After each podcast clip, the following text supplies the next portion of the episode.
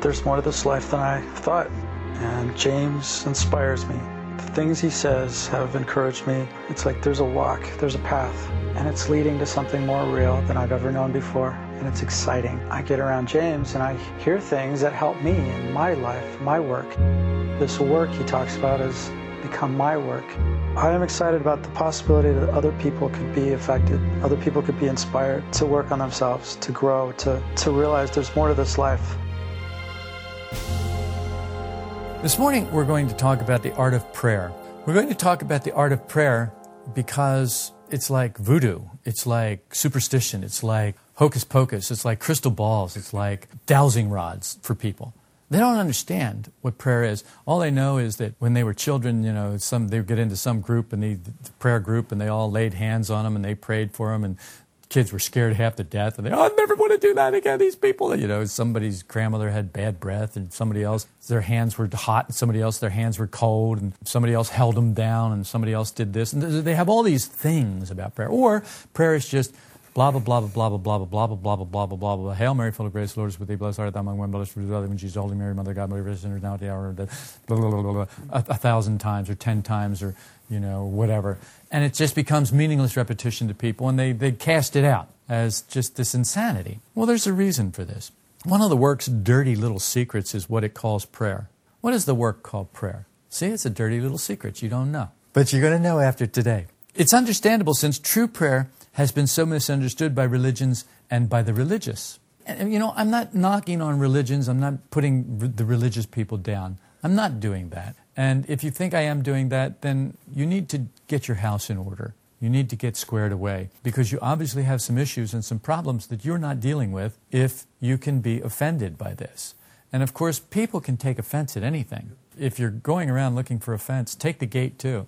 Prayer in the work is called aim. When you think about it, it'll make sense to you. Aim is really request to which we desire a response. You make an aim, you're really making a request. You're making a request of yourself, you're making a request of the work. You're making a request of the universe. When you say, I wish to remember myself, you're making a request. Because all you can do is have a strong desire and a strong wish, because in our current condition, we can't do. And I don't mean in the ordinary sense. Of course you can scratch your head. Of course you can drive your car. Of course you can button your shirt. Of course you can do it in an ordinary way. That's not what the work is saying. What the work is saying is you can't do in a conscious way. And the reason you can't do in a conscious way is because you're not conscious. And what that means is, even though you are more or less conscious at different times, what that means is, is that you cannot summon consciousness at will. That's what being conscious means. It's to be able to summon a state of consciousness at will. We can only summon a state of consciousness at will in our imagination. It's imaginary will and it's imaginary consciousness. But real consciousness cannot be summoned at will at our stage of development. It doesn't mean that we won't be able to summon consciousness. And it doesn't mean that some of you can't summon some bit of consciousness. If you're angry and all of a sudden you realize you're angry, you could say that you summoned that realization. But the truth is, you didn't really.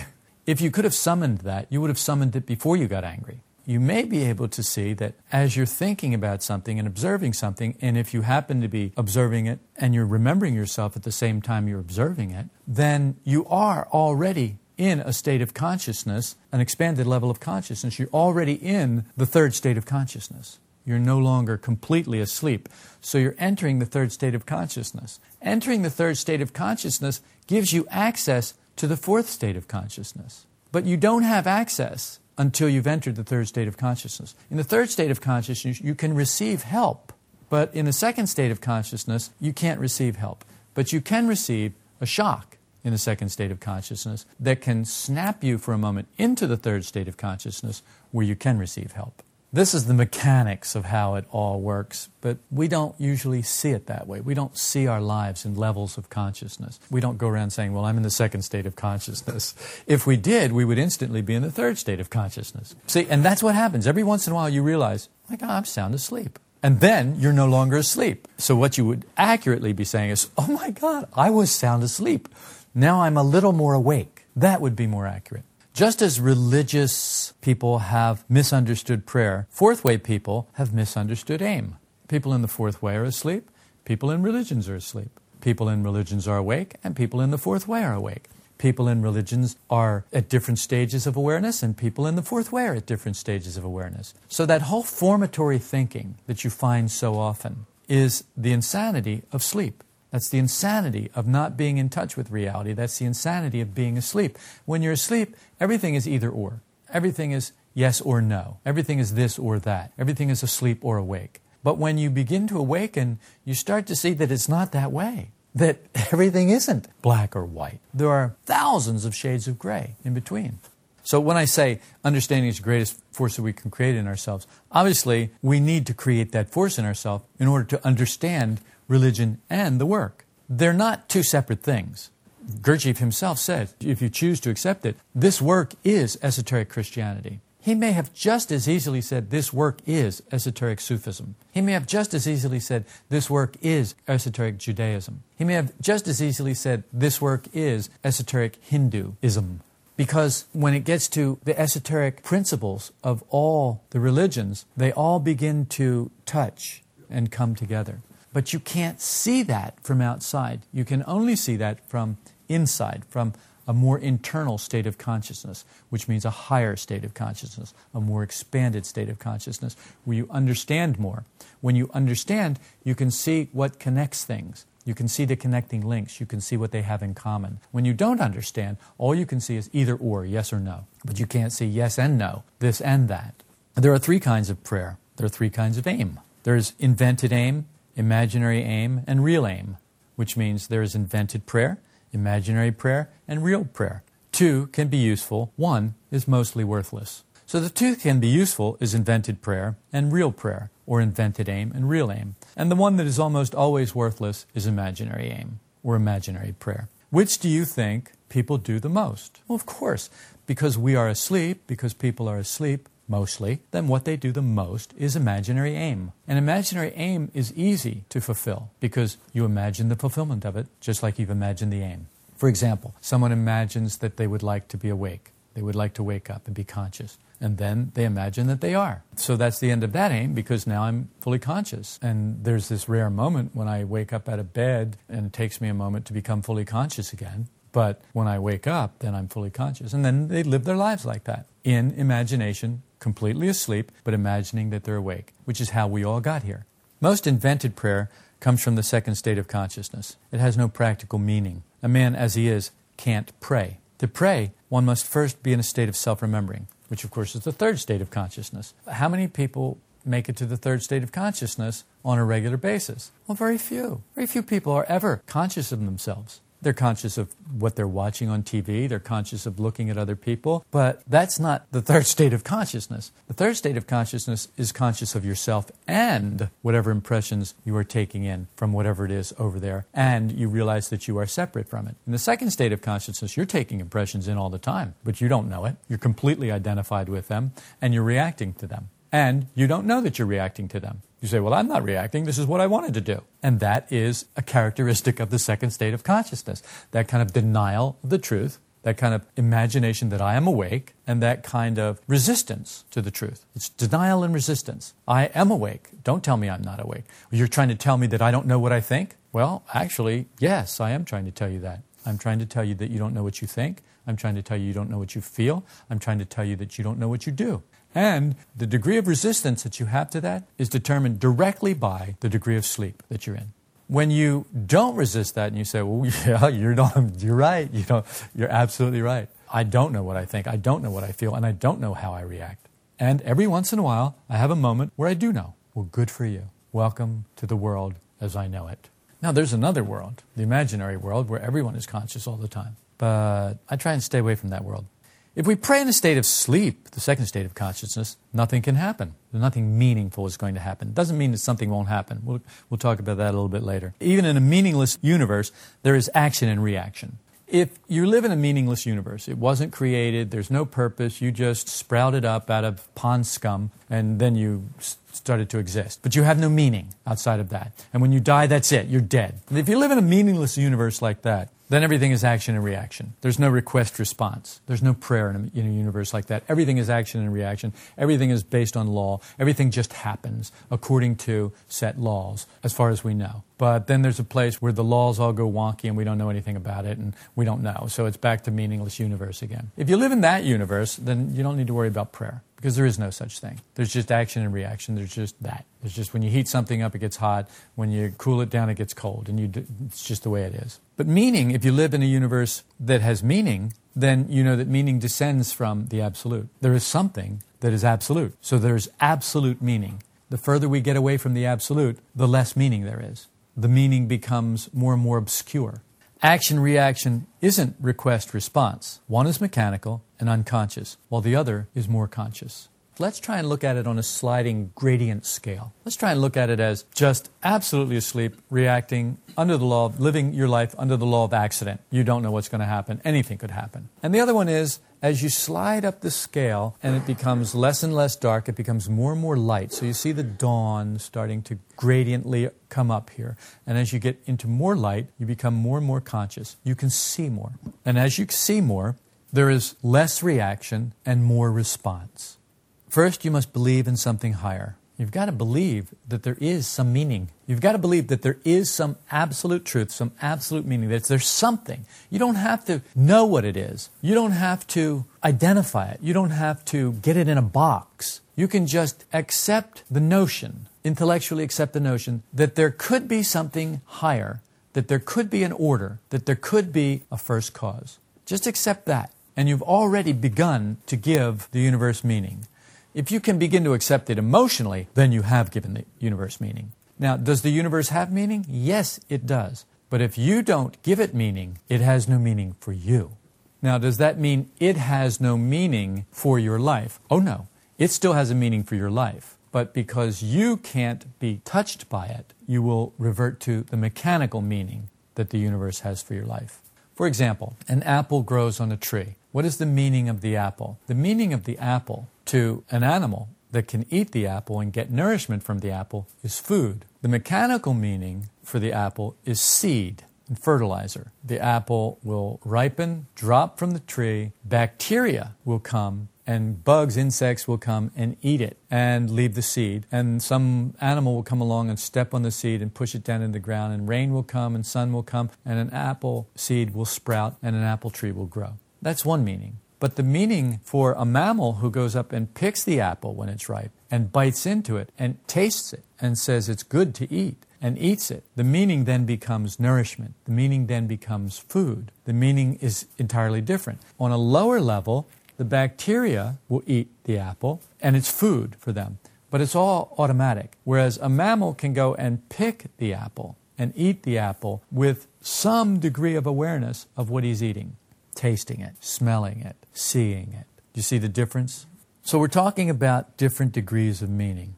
But first, you must believe that there is something higher. Jesus said, this is from John chapter 11, verses 40, 41, and 42. Jesus said, Where did I not say to you that if you believe, you will see the glory of God? Let's change this around so that people whose mothers, when they were pregnant, whose mothers were scared by a preacher who was carrying a Bible, don't go crazy. Let's change it around and say, Jack said to her, Did I not say to you that if you believe, you will see the glory of life? You will see the wonder of the universe? You will see the magnificence and the magic of everything all around you? So they removed the stone. Then Jack raised his eyes and said, Wow! I thank you, universe, I thank you, all that is holy, all that is good, all that is light, all that is bright, that you have heard me. I knew that you always hear me because there's no place that I can go that you're not. There's no place that I can escape your presence because you are the presence of life. You are the presence of life. You are all that moves everything. If it exists, it exists by your leave, sir,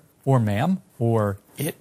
But because of the people standing around, I said it so that they too might believe that I know what's happening here and that they can know what's happening here too. That's just taking the Bible and putting it in an esoteric language that is easier for people who are afraid of the Bible, who are afraid of religion, to understand.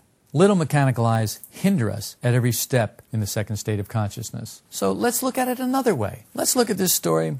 So Jack said to his emotional side, did I not say to you that if you believe, you will see the glory of life? So they removed the stone. Well, what was the stone? Well, the stone has that basic hard level of truth, that first level of truth. So they removed that. They rolled that out of the way. And what's, what's there? There's this cavity, this openness, this space now that is now available because the stone was rolled away. So because the stone was rolled away, now something else is able to come forth. So then Jack raised his eyes and said, Life, I thank you that you've heard me. I knew that you always hear me. So what does raised his eyes means? Raised your eyes means to look up in yourself. If you're looking up, you're looking inside. Because remember, up is internal, internal is up. So if you raise your eyes, you're lifting your vision. You're lifting your vision, you're lifting your awareness, you're raising your consciousness, you're going within, you're going more internal. You're not looking out at the five senses, you're not relying on the five senses to tell you what's true. You're relying on your own consciousness, your own inner light, your own connection with the Absolute to tell you what's true. So you lift up your eyes, and as soon as you raise your eyes, you have to give thanks because you're grateful. As soon as you start to realize, as soon as you start to awaken, the first thing you do is you're grateful. The first thing you do is you give thanks. The first thing you do is you get happy because happy people are grateful. Grateful people are happy. It's how it works. So when you do that, when you lift your eyes, when you raise your eyes, when you raise your consciousness, you start to feel gratitude. You start to feel thankfulness. And you know, because you're in that state of consciousness, you can be heard. When you reach the third state of consciousness, you know you can get help because you can be heard from that state of consciousness because there's actually something there to be heard. When you're just babbling in the second state of consciousness, when it's all just mechanical talk, it's meaningless. It means nothing. There's nothing there. So it's, it's meaningless. But when you reach the third state of consciousness and you begin some, some utterance, some wish, it can be heard because it's a real request then. And it will draw a response. Just as sure as there is such a thing as a request, a real request, I guarantee you there's always a response because you can't have one without the other because request response is one thing. It's a ball. And you look at one side of the ball and you call it request, and you look at the other side of the ball and call it response. But when you have made the request, you have received the response. The request is the response, and the response is the request. Where were we? I knew that you always hear me, but because of the people standing around, I said it, so that they may believe that you sent me. So, what does that mean? Who are the people standing around? Well, the people standing around are all those little mechanical I's that are constantly sniping at us.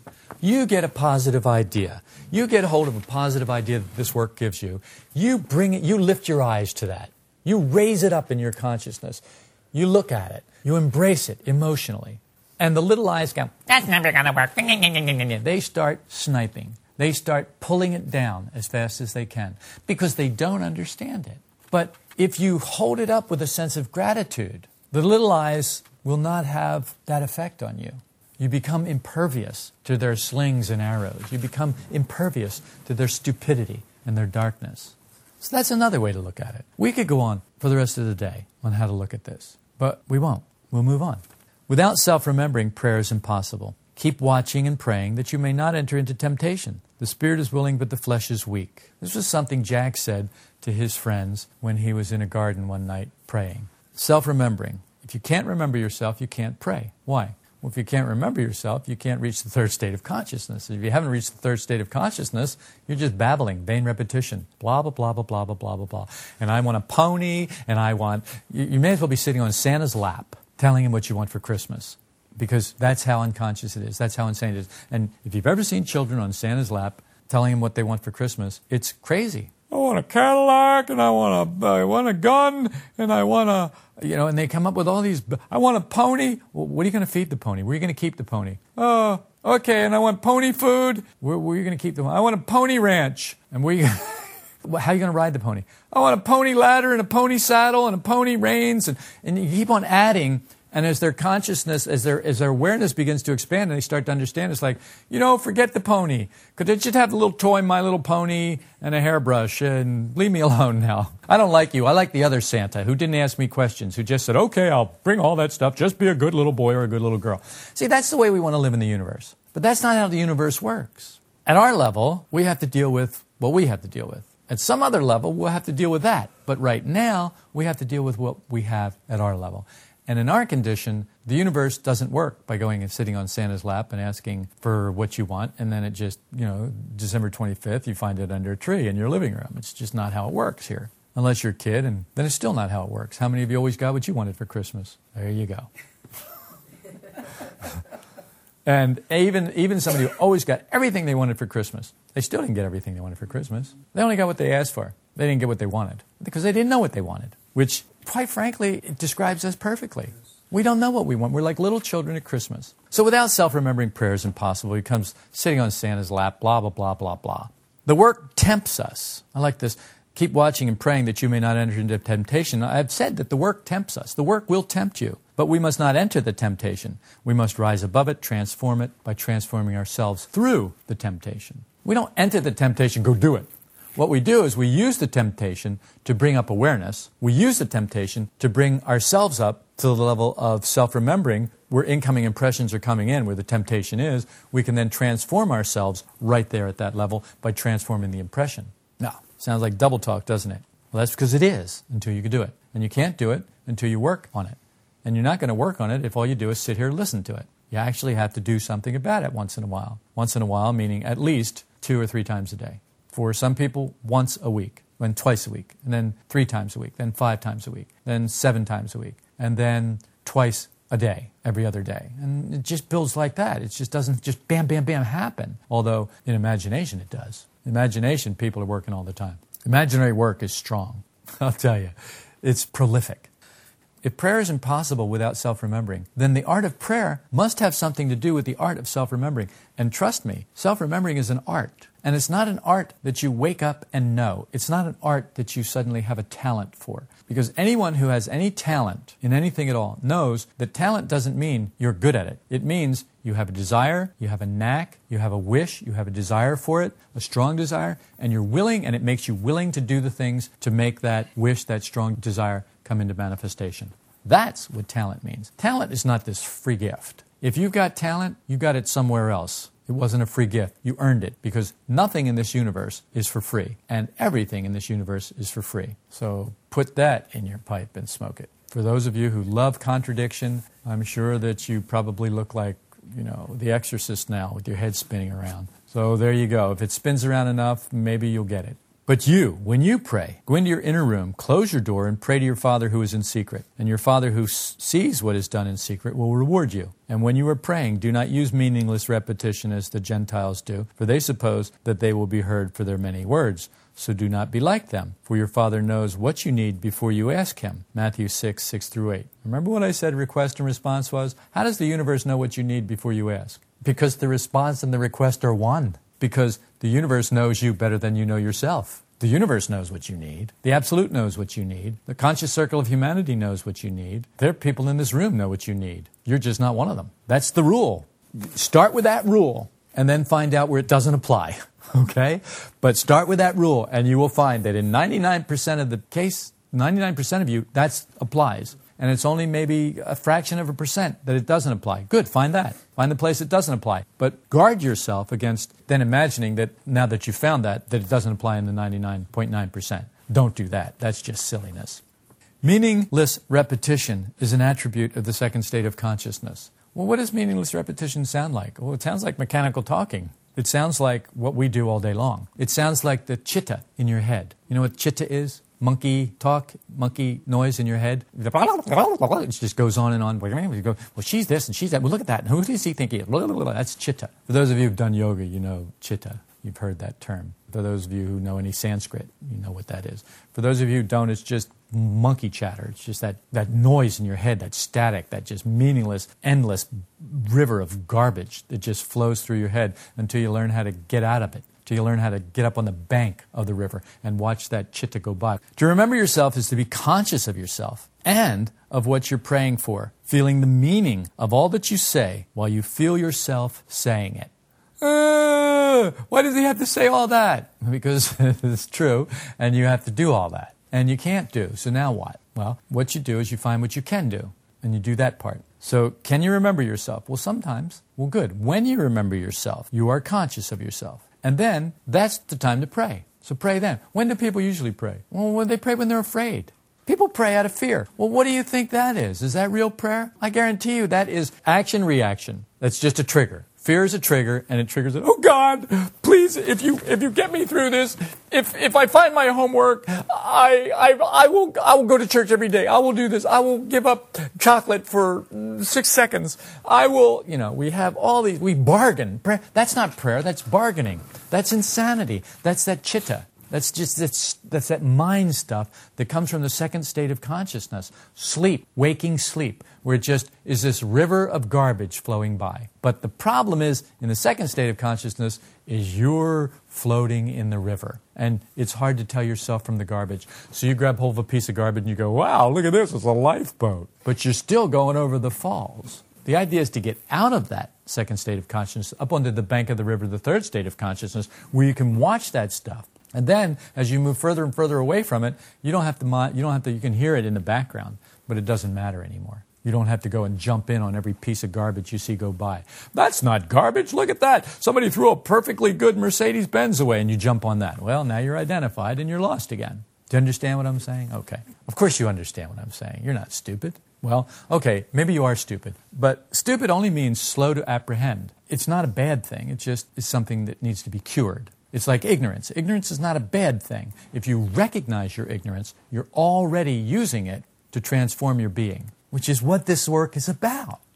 Paul said, Pray without ceasing. Little mechanical, frightened I's pray without ceasing all the time, but to no avail, because real prayer is when a more real I is praying, or more real I's are praying. Real prayer can only happen from I's that are more real. They're the only ones who can really pray because they're the only ones who are conscious or becoming more conscious we must know for what we pray. Praying for enlightenment means praying to see things as they really are, apart from imagination and apart from subjective ideas. So people pray all the time, well, I'm praying for enlightenment. And then they fight enlightenment tooth and nail. When you pray for enlightenment, you have prayed to have a miserable, difficult life. No, I haven't. That's not the enlightenment I want. Well, that's the only enlightenment there is when you're us, because otherwise, you don't need to be praying for enlightenment. The truth is, is that we are ignorant. We are in the dark. We do not know ourselves. And so praying for enlightenment means you're praying to know yourself. Well, when you pray to know yourself, you're praying to find out all of the things that you've hidden from yourself, that you hate about yourself, that you detest about yourself, that you deny about yourself, that you justify about yourself. That when somebody else comes and says, "Man, could you could you be any more arrogant? Could you? Could you? I'm asking you a question. Could you be any more arrogant?" Uh, yes. Yes. Okay. How do you know that? Because I have been. Yeah, because I have been. There you go. So you begin to know yourself. And how do you feel about your arrogance? Oh, look at the look on his face. Don't you love the look on his face? If only the people in the podcast land could see the look on his face. He looked like he just ate something out of the river of Chitta. he had a mouthful of chitta. You know, ah, oh, that was just nasty. I don't like it. It doesn't taste good. Arrogance does not taste or smell good. When we're in it, we can't smell or taste anything we are immune to the smell and the taste of it, but other people can smell it and taste it. They don't like it. It's like, Pewee, you stepped in something, man. I know I stepped in some chitta. It was over there in the river. When we pray, we've got to know what we're praying for. When we make an aim, we've got to know what the aim is. We make aims. Oh, I, I want to be awake. No, you don't. What you really want is to awaken gradually and slowly. That's what you really want. Well, no, I want to be awake right now. Oh, no, you don't. This work has stated so many times. If all of a sudden all of your contradictions became apparent to you instantaneously, you would go mad. Some of you have a little taste of that experience where you start to see something about yourself and the depression that came about from it, where you saw something big about yourself, some big contradictory thing about yourself. The depression was so bad that you thought, this isn't worth it. I, I can't, I'm going to forget it. I'm not, I'm going to kill myself. I'll never make it. You just go down. And it's tough to get buoyed back up again. You've got to get hold of some really good positive ideas from the work and got to start climbing back up that rope hand over hand. And it's, it's hard. It can be hard enlightenment is not all it's cracked up to be when we talk about it. You know, we think, oh, yeah, I want to be enlightened. Oh, I'm enlightened. Uh, enlightenment is, there's a lot of sadness involved in enlightenment. People don't understand that. Yes, there is happiness. Yes, there is joy, but there is also sadness. It is there, it is real, it is a real, genuine emotion. Grief is a real, genuine emotion. It may be the most genuine emotion that people in our condition ever have. Until we begin to awaken a little bit more. And then you start to get little whiffs, little wafts of love, little wafts of peace. You know, just it's on the wind and you just catch it and it's like invigorating. It's like, wow, wow, that was great. Little mechanical I's deny, defend, justify, attack, resist, and become negative, which of course leads to violence. Then a request can't receive a response. You're contracted, how can you receive anything? When your fist is closed, you can't receive anything. When your whole being is closed like that, you can't receive anything. You can request all day long. You can't receive anything because you're like an armadillo all curled up. You've got this shell around you. You're tight. That won't work.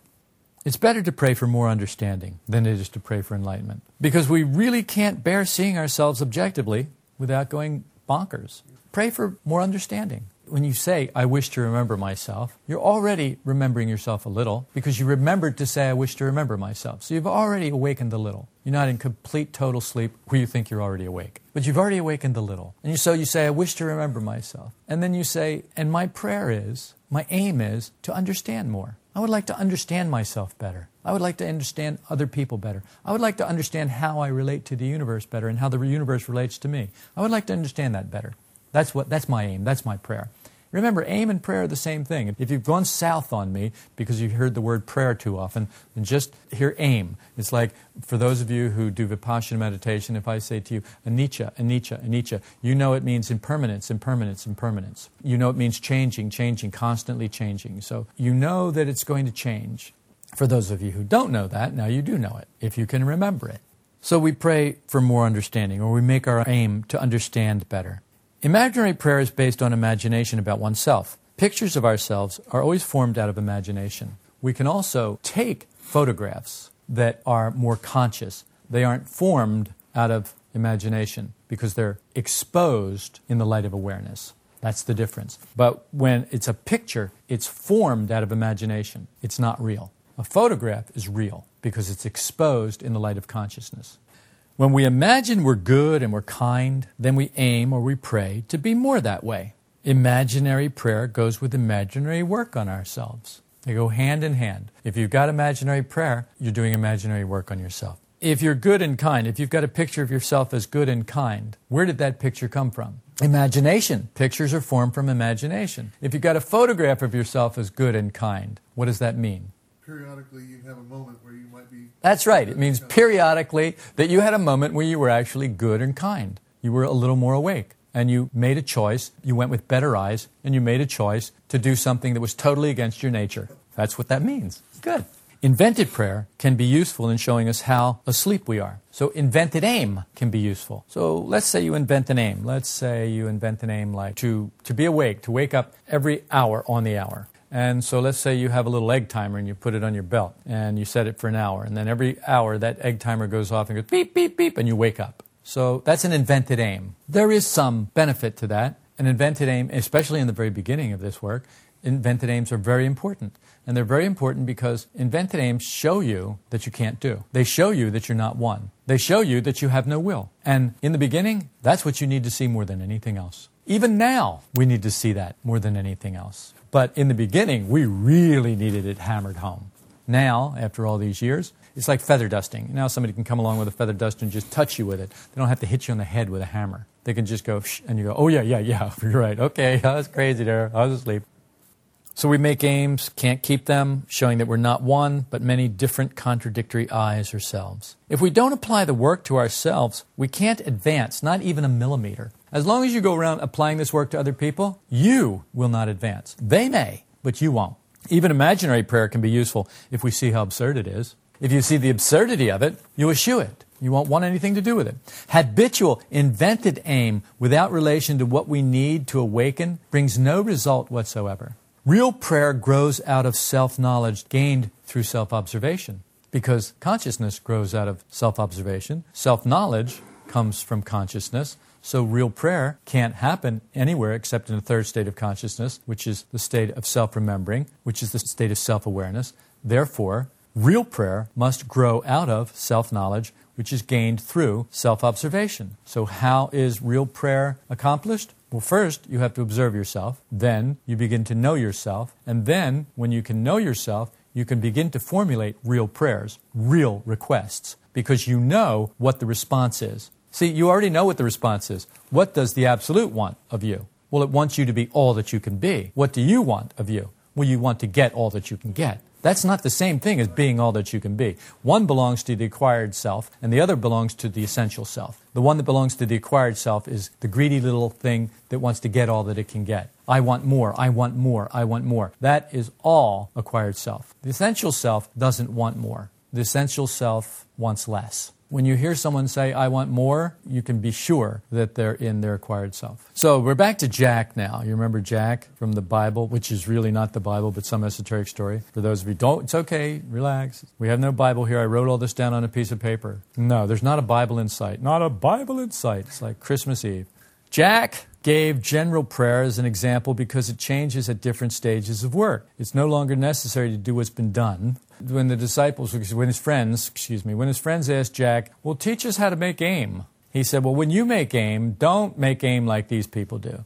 Make aim this way. And then it was just a general aim. Our Father in heaven, hallowed be thy who art in heaven, hallowed be thy name. Thy kingdom come, thy will be done. Well, what are we saying? There's nothing specific about that. The specificity kills us. It's a mold for prayer, you see. It's a mold for aim. It's pour your aim into that. Let your aim be molded by that general form. Your aim has to change because you change. As you change, your aim will have to change. It will necessarily change. Because what you've done already, you don't have to do that again.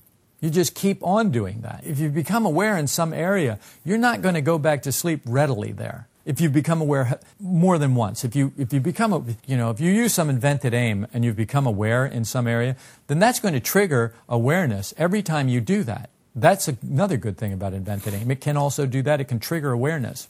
One thing leads to another, opening up new areas in which to work. So some things remain the same. That is, we must always remember ourselves. Yet, how we do that has to change because anything that we do over and over and over again will eventually become mechanical. So, how we remember ourselves will necessarily change as we continue to expand our consciousness. Real prayer is always answered because it can't not be answered. Real aim is always accomplished because it can't not be accomplished. Real request always receives response because a real request is connected to the real response. They cannot be separated. The only separation that can happen between real request and real response is in your contracted consciousness. It is never not that way except in your mind, in your consciousness. You are not aware of it. You can only see one side of the moon, but you can't see the other side of the moon, so you are not aware of it. But the other side of the moon is there, even though you can't see it. And that's what this is like. Unless we know how to ask, we can't receive. So it's not a matter of, will the universe answer my request? No. The question is, will you learn how to ask? That's the real question. Will you learn how to make aim? Not, will you be able to reach your aim? The question is, will you be able to learn how to make a real aim? Because if you can make a real aim, then you're already receiving the response. Making the real aim is the response, and it will just keep on rolling once you set it in motion. Begin to notice what puts you to sleep, and you approach the possibility of asking aright, making real aim and real prayer. So if you can begin to notice what puts you asleep, you're already on track. Keep doing that. Often the practical application of these ideas sounds like it's going to be easy. The ideas sound great. When we actually run into a situation or a person who's being a little more difficult than we'd like, we find it's not as easy as we thought it was going to be. If you've hit a snag with some aspect of this work and its practical application in your everyday life, I invite you to write James at solidrockvista.com. Sometimes a fresh perspective is all it takes to get us back on the right track.